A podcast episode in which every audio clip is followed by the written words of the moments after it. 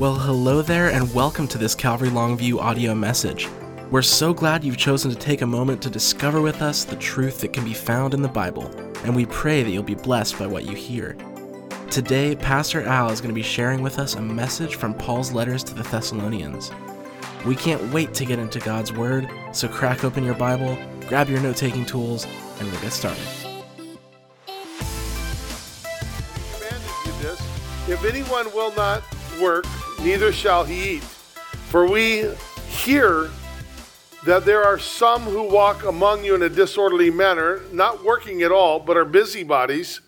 And now those who are such we command and exhort through our Lord Jesus Christ that they work in quietness and eat their own bread. But as for you brethren do not grow weary in doing good. And if anyone does not obey your word in this epistle, note that person and do not keep company with him, that he may be ashamed.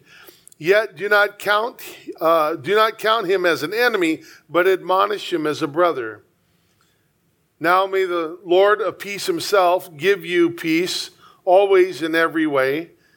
The Lord will be the Lord uh, be with you all. The salutation of Paul with my own hands which is a sign in every epistle, so I write.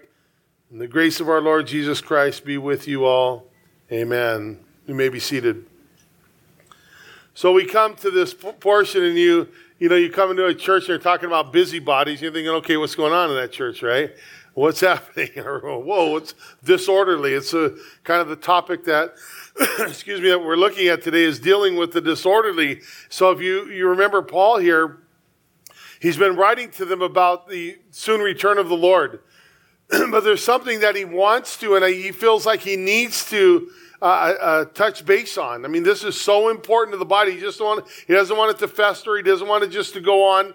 And uh, it's dealing with disorderly people in the church. And it isn't like this is a letter like 1 Corinthians chapter 5, where we, we'll see, and I'll bring out a, a, a passage in there.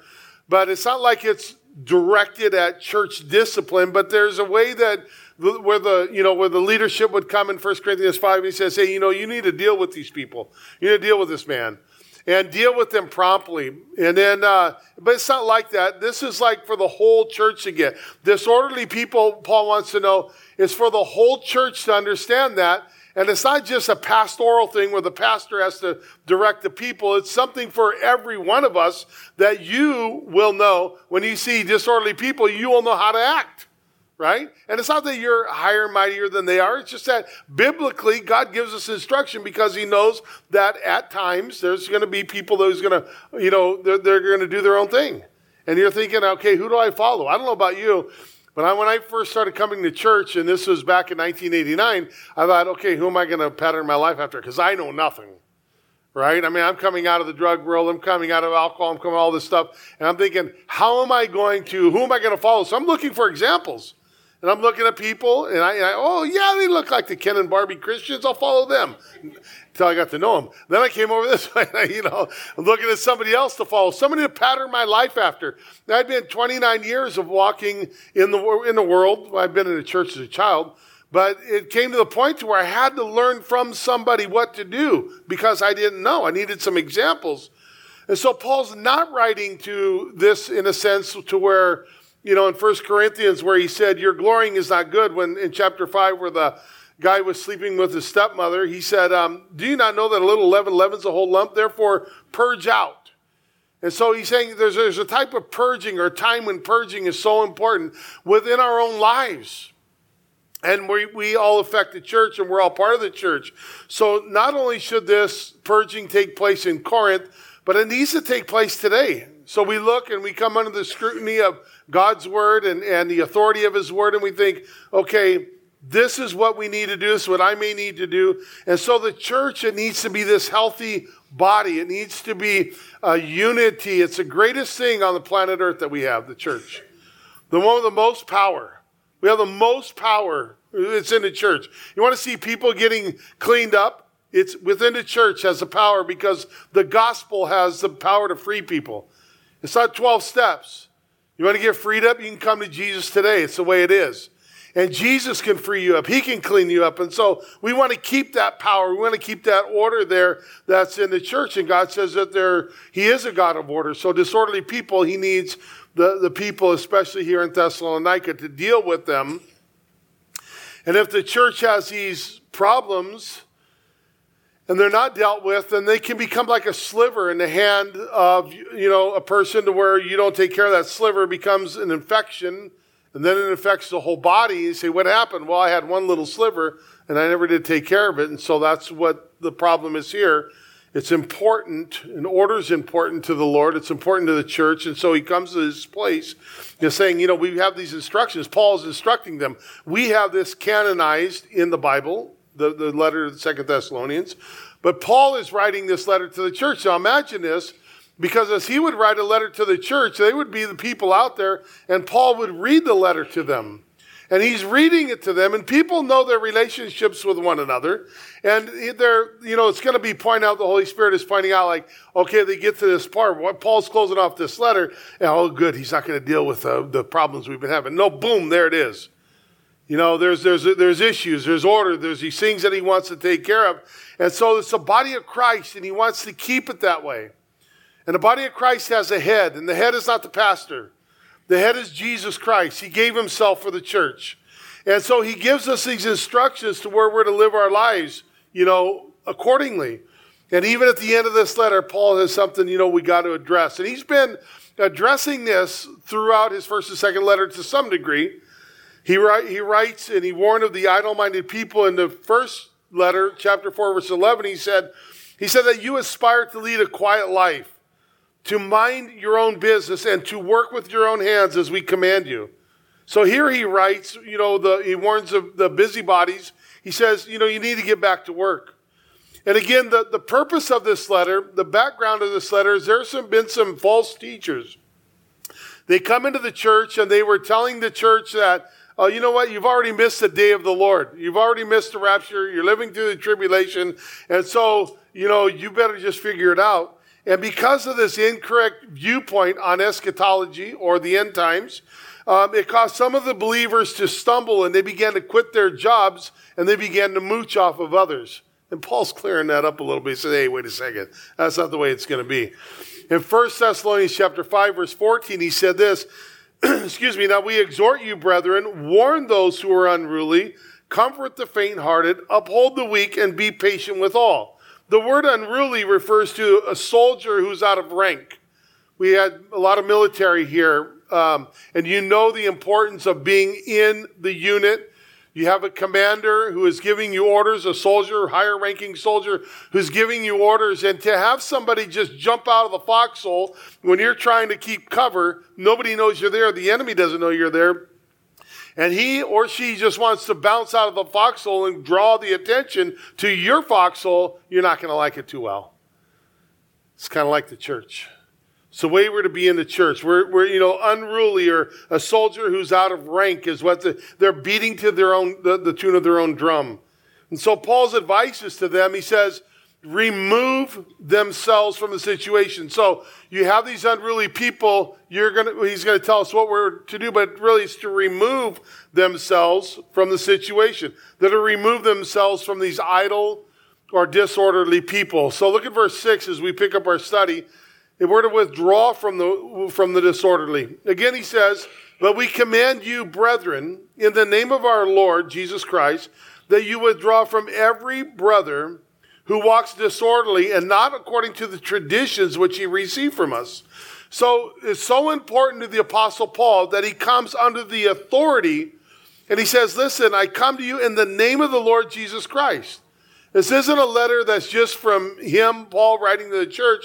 But he's saying that, you know, this is a letter that I want you to hear that is so important that I come to you in the name of the Lord Jesus Christ. So where's the authority? There's the authority right there. So he comes in the name of the Lord and he uses this word. He's commanding them, which is like a military word used by a, a ranking officer. Again, giving instructions to the troops. Make sure that this takes place. Unfortunately, there were some brothers and people in the church who were causing commotion.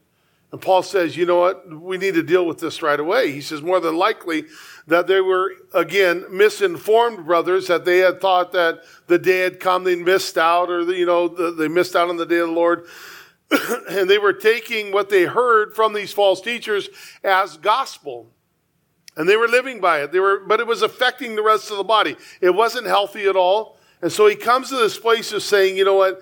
We need to be careful. And we need to mark those out.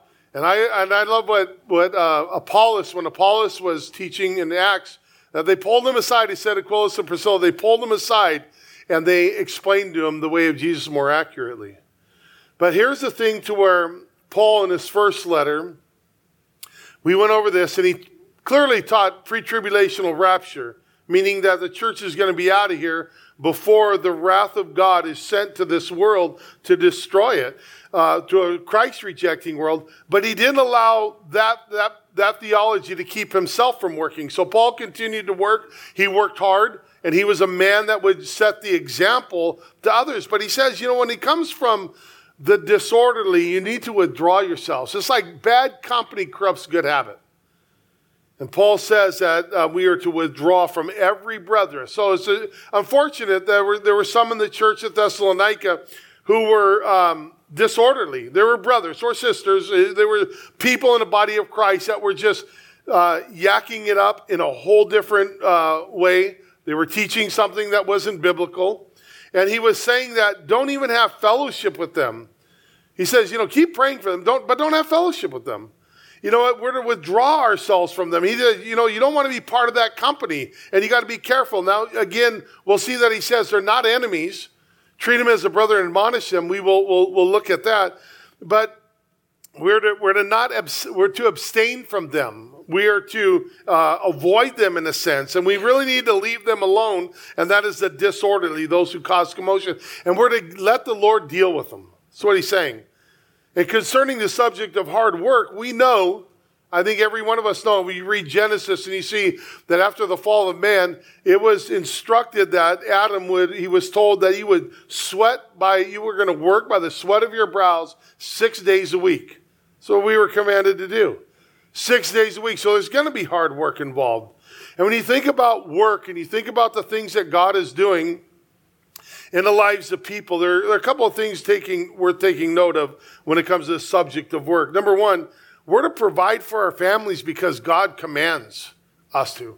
So we're to provide for our families. I remember uh, even prior to coming to Christ, I was working a job and it wasn't making enough money. Seeing as Elaine decided to get pregnant with Deborah, uh, you know, I was like, I better get a job. I better get signed. You better step up and be a man you know, and get a job that's going to be a little more um, providing for the family. So we know that.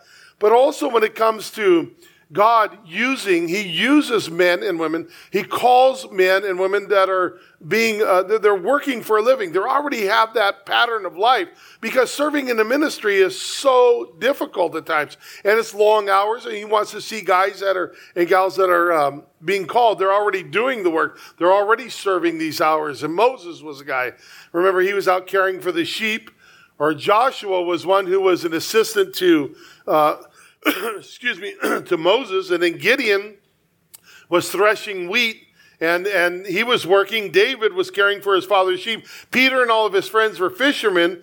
Uh, even Matthew was a tax collector. I mean, he had a job, but he was a tax collector, and Paul was a tent maker. And so, in the Jewish custom, there was a saying that it says, if you don't teach your son a trade, you raise him to be a thief.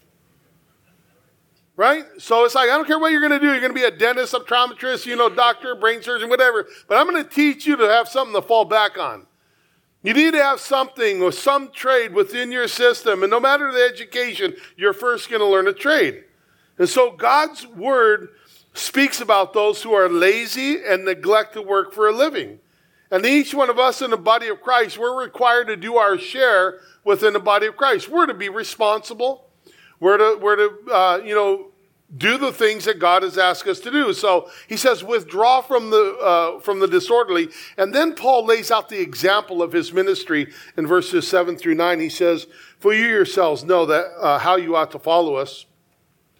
For we were not disorderly among you, nor did we eat anyone's bread free of charge, but worked with labor and toil night and day, that we might not be a burden to any of you, not because we do not have authority, but to make ourselves an example of how you should follow us.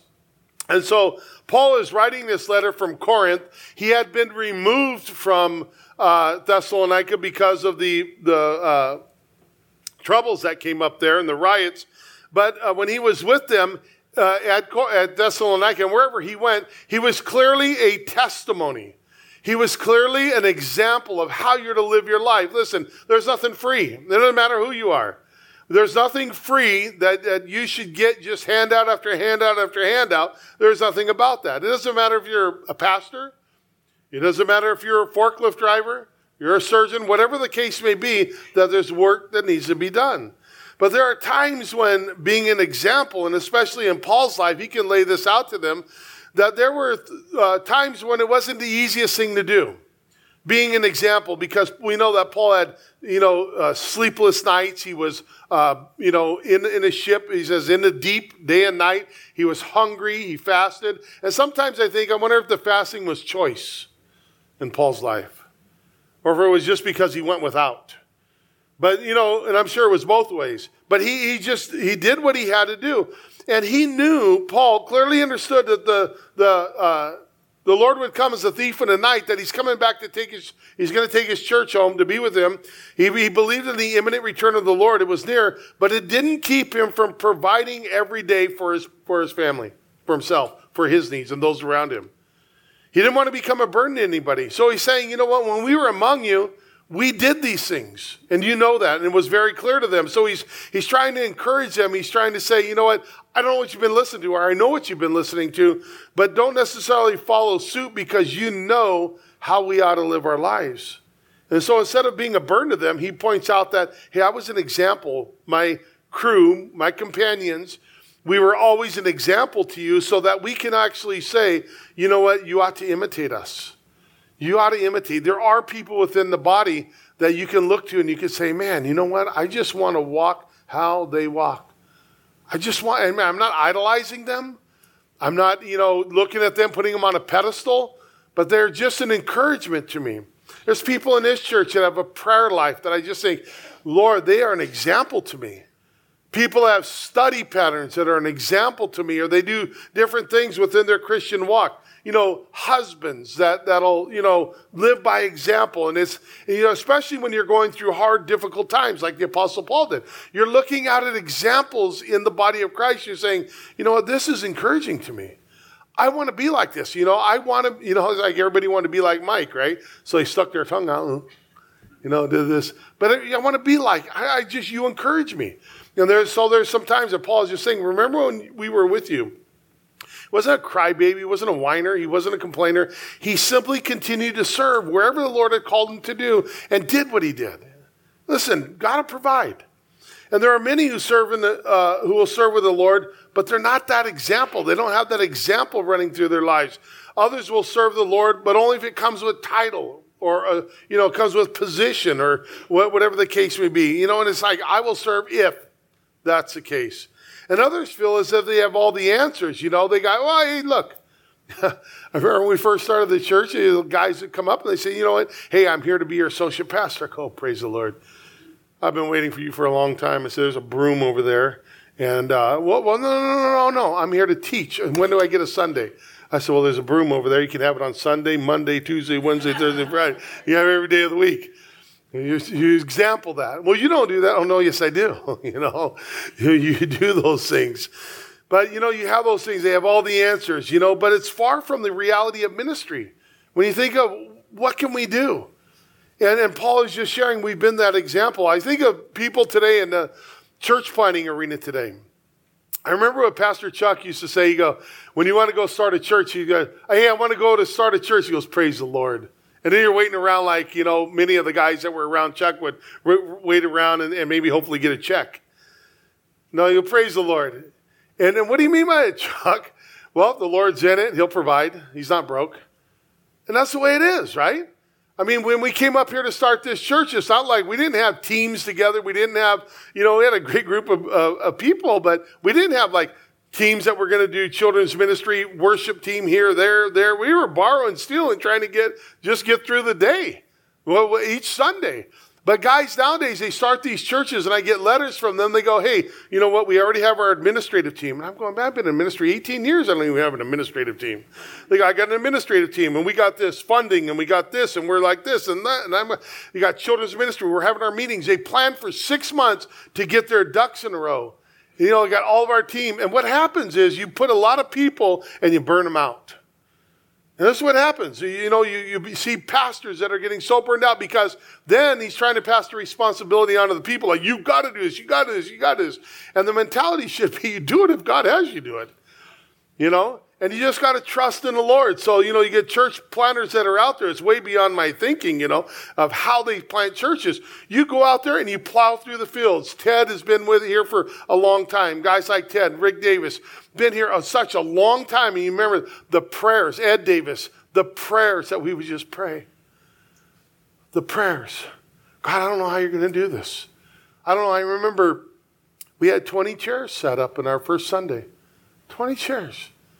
Oh, God. And we had this big room. We used to call it the other side of the campus. It was one room, but it was only 20 people. And you know, you, you starting and you're just praying, and you're like, who's going to do children's ministry? Who's going to, are they even going to come back next week? You know? It's just that example of being there. And that's what Paul says. You know, I wasn't going to burn anybody. And that's what we don't want to do. We just, just want to do what God wants us to do. And so you have this thing of, in Second Corinthians where Paul would write this in chapter 5. He gave us three examples of what made him motivated to serve the Lord. What, what was it that motivated him? He says, We have heaven. It's a great motivation, isn't it? For, for those of you who are here this morning, you have a relationship with Jesus Christ. You have heaven. Can I get an amen? I mean, you have heaven, right?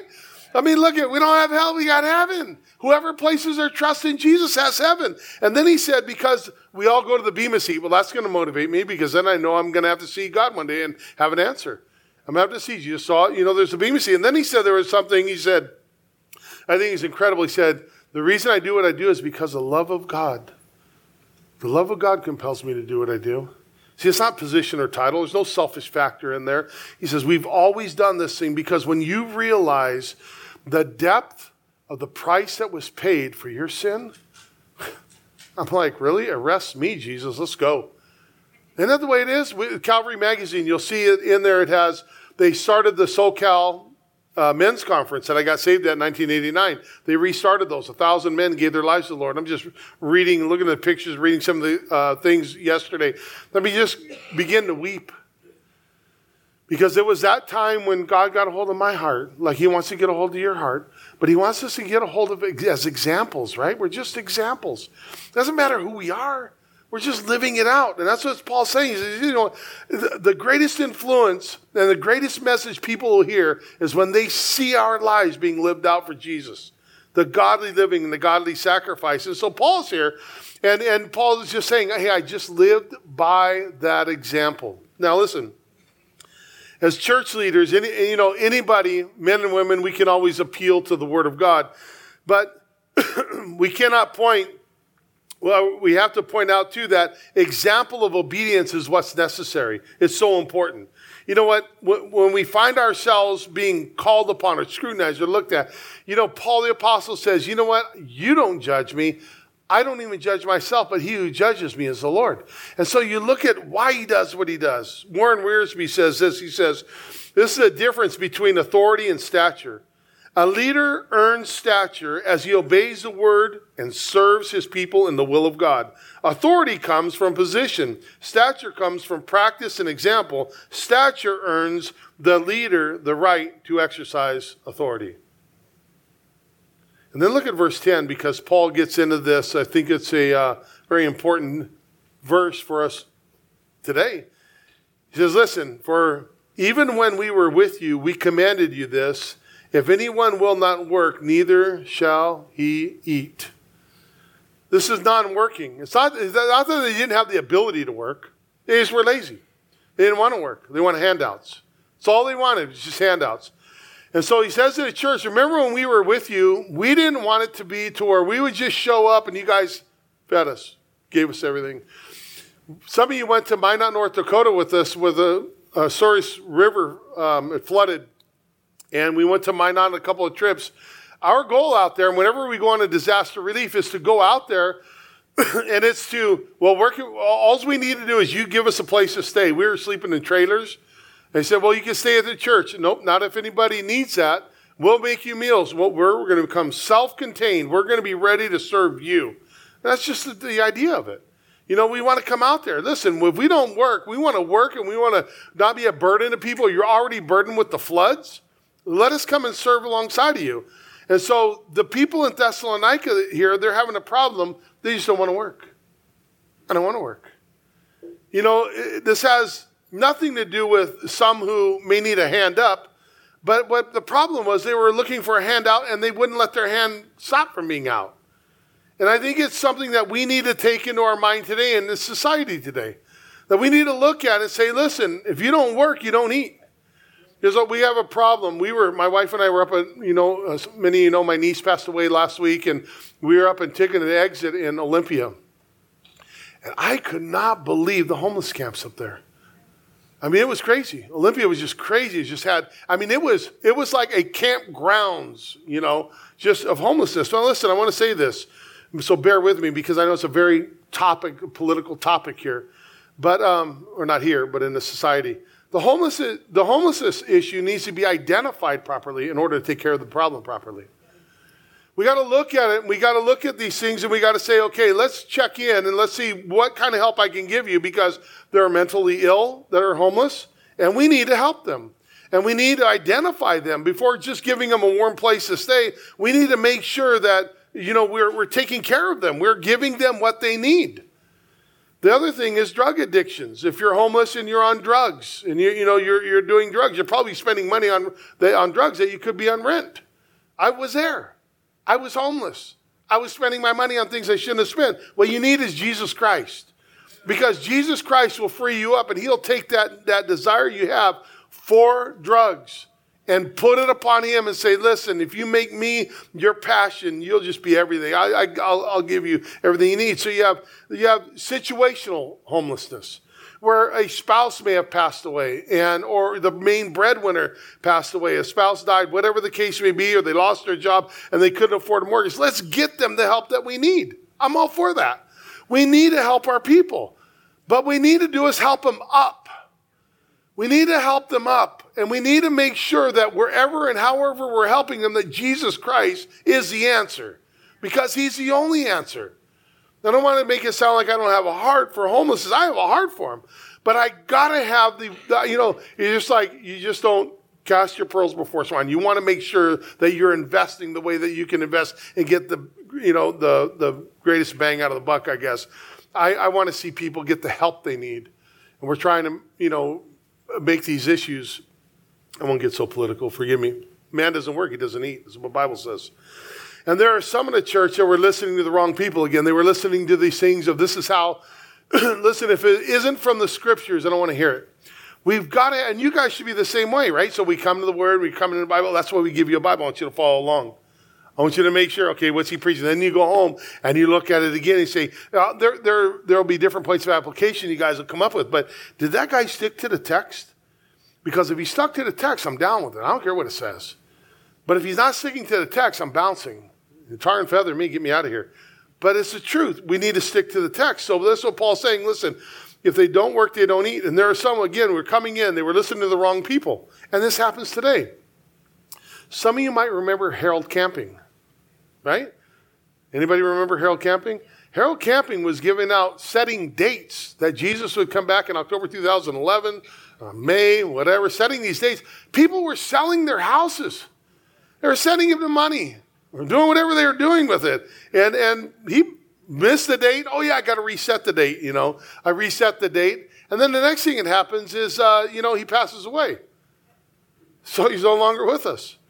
He said all these dates, but people were listening to him. Listen, if it's not from the scripture, because the Bible tells us that no man knows the hour, so we got to be careful in that. You know, I don't know the time of the hour. So for one to refuse to work and think they've gotten away with it. They, they never got away with it with God's being approval. Listen, because it's against God's word. So God is telling this church at Thessaloniki, saying, listen, you don't work, you don't eat. And if, if a man is unwilling to work, then I'm not going to feed him.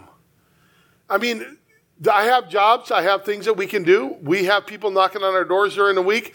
I have no problem opening up the kitchen. I will go in there and make them a meal. I'll have them vacuum while I'm doing it. I mean, really, right? I, I, want to make sure that we're taking care of people, but I want to make sure that people aren't just always wanting a handout. So listen, he, he tells the churches, he says, You don't work, you don't eat. But then in verse 11, he goes, he starts dealing with busybodies. He says, For we hear that there are some who walk among you in a disorderly manner, not working at all but are busybodies. Now, those who are such, we command and exhort through our Lord Jesus Christ that they work in quietness and eat their own bread. Um, so, you know, when people neglect to do what the Lord desires them to do, they're going to run themselves into troubles. And primarily, what Paul is referring to is you got too much time on your hands. You got too much time on your hands, you become a busybody. And busybodies are somebody that meddles in the affairs of others. And he says, you know what, guys, if you're not following the scripture, you're thinking that, you know, you sell everything and all of a sudden you become, uh, you, you know, you got so much time in there, you become a busybody, then the idleness becomes a source of their sin. And it's, it was because they didn't, they were doing things that they were, didn't have to do. They were saying things they didn't have to say. And the harm was that they, they, what, what they did with their idle time. What do you do with your idle time? You guys got so much time in your hands. We had a tree that fall down uh, the other morning in the backyard. Some of you saw that.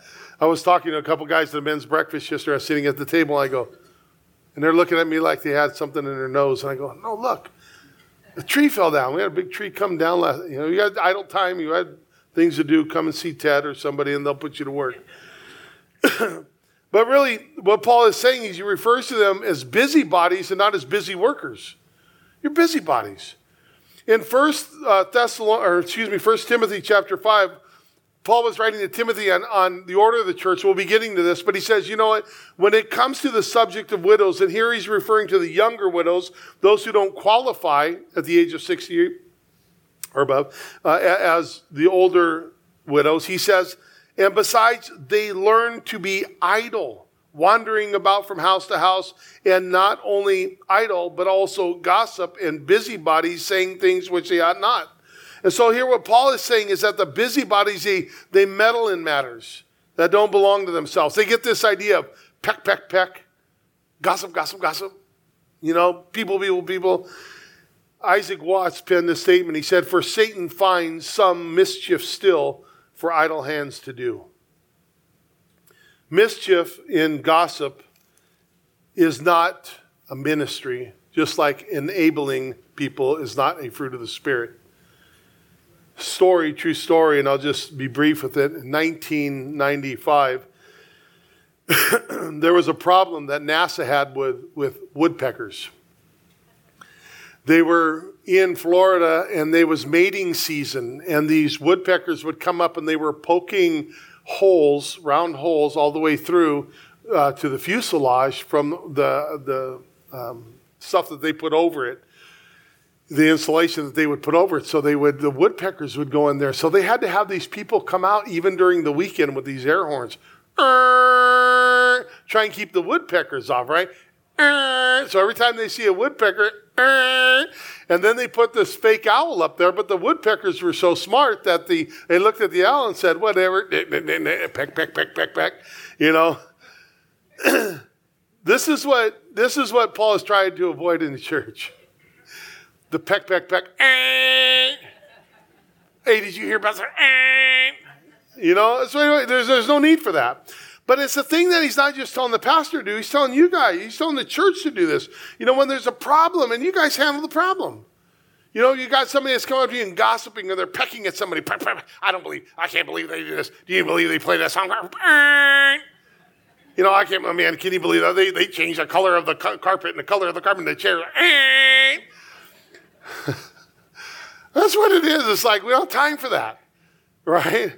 Why do you allow this? Peck, peck, peck, gossip, gossip, gossip. You know, get your big nose and your big tongue out there. And Paul encourages them who, who are, listen, he says, But those of you who are toting the line, look at verse 13. But as for you, brethren, do not grow weary in doing good. So just because some are out there and they're going peck, peck, peck, peck, and you're going, eh, and you're about your business, you know, don't, don't, don't grow weary in doing good. He says, you keep doing good. Just keep doing good. Don't become weary when others aren't toting their line. Don't become weary when they're not doing what you feel like they should be doing. Sometimes it's hard, right? Like, if I can only get a little help around here, maybe God is teaching you a lesson, which is a good lesson. But what we want to do is we want to make sure that, uh, you know, we're not growing weary while doing good. Weary means to be afraid or become discouraged, to lose heart or be tired of. Don't let it get to you, is what he's saying. You know, there's always the church is made up of different people. We're all sinners saved by grace. Some people are in different growth patterns. Some people are maturing. And you might get some people that just need to learn a lesson and just don't grow weary while they're learning their lessons in life, like you had lessons in life. And so what, what Paul says is, you know, don't be afraid, don't be discouraged. Look at verse 14. And if anyone does not obey our word in this epistle, note that one. So you get your can out, your uh, get note that person and then note means to mark or distinguish that person and do not keep company with them. And here's the purpose that they may be ashamed. That they may be ashamed.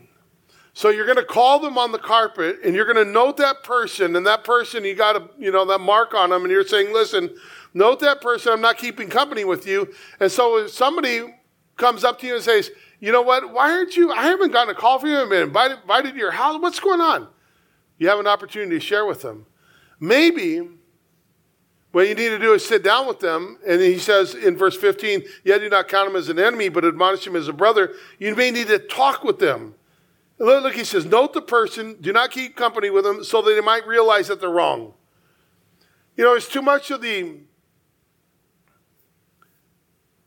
well, it's not that bad. Oh, they're not that bad. Look, we're all sinners, and we, we're all sinners. We, you know, we don't have to put up with those who are willingly and, and openly refusing to walk, uh, you know, according to God's word. They're, they're blatant. Paul says, don't get mixed up with them.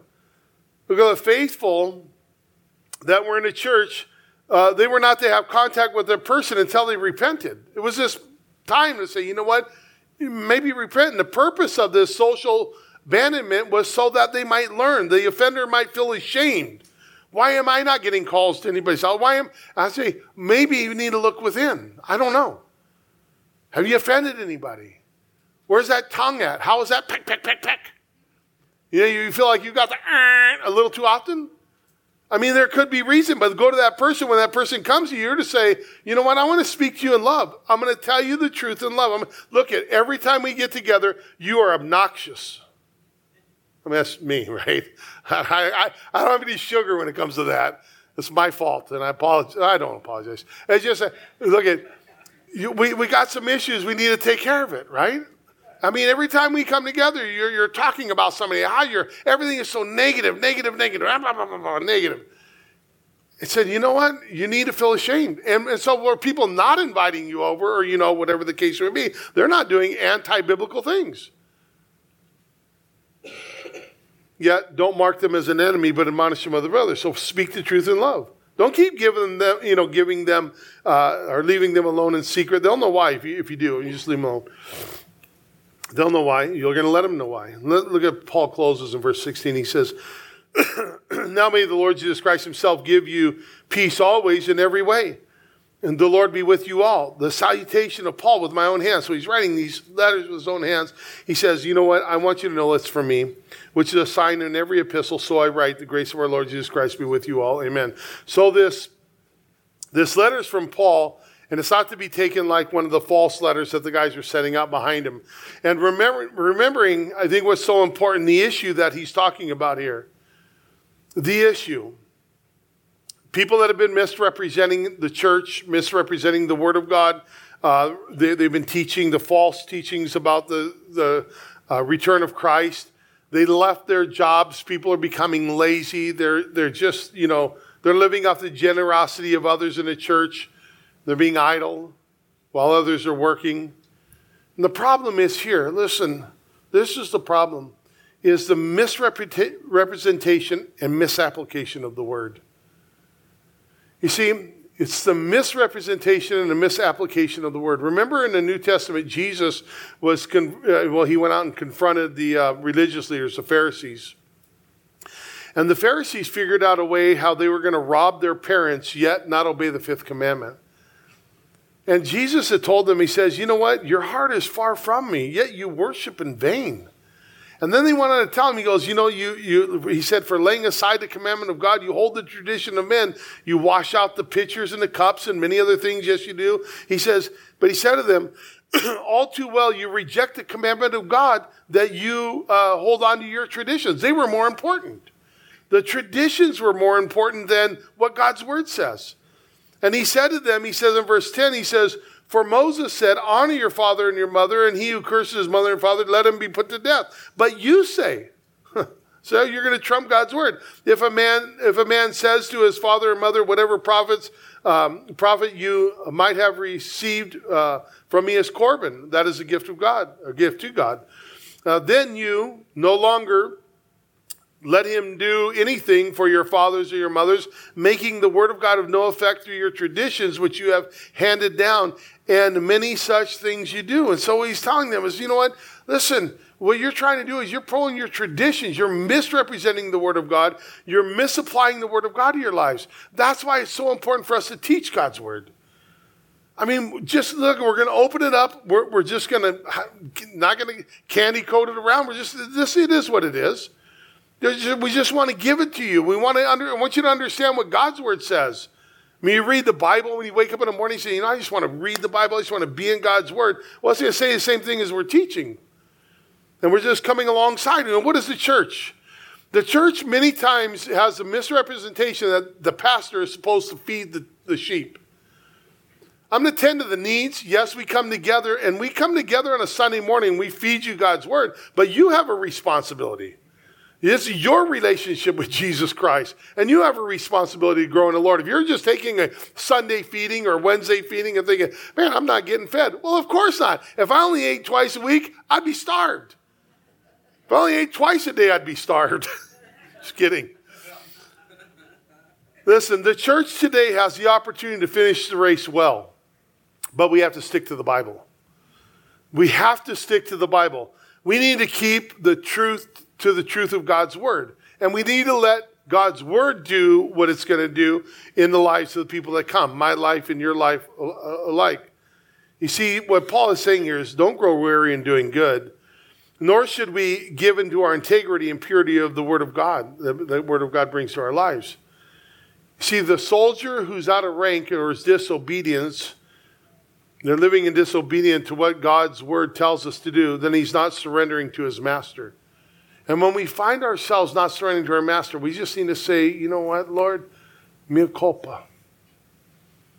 My fault. Forgive me. And church problems, as Paul's pointing out, are individual problems. They're problems that, that we have, and we have to be solving them on an individual basis. God wants order in the church. So he says, you know what? Listen, we need to work. We need to be about his business, and we get that. So, just a, a question in closing. We're going to take communion this morning. The question is this is are you a part of the peace of the church or part of the war in the church?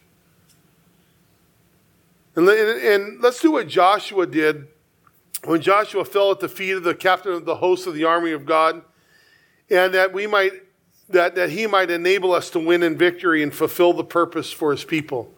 Just, you know what? That's Lord, what do you have for us? That's what I want to do.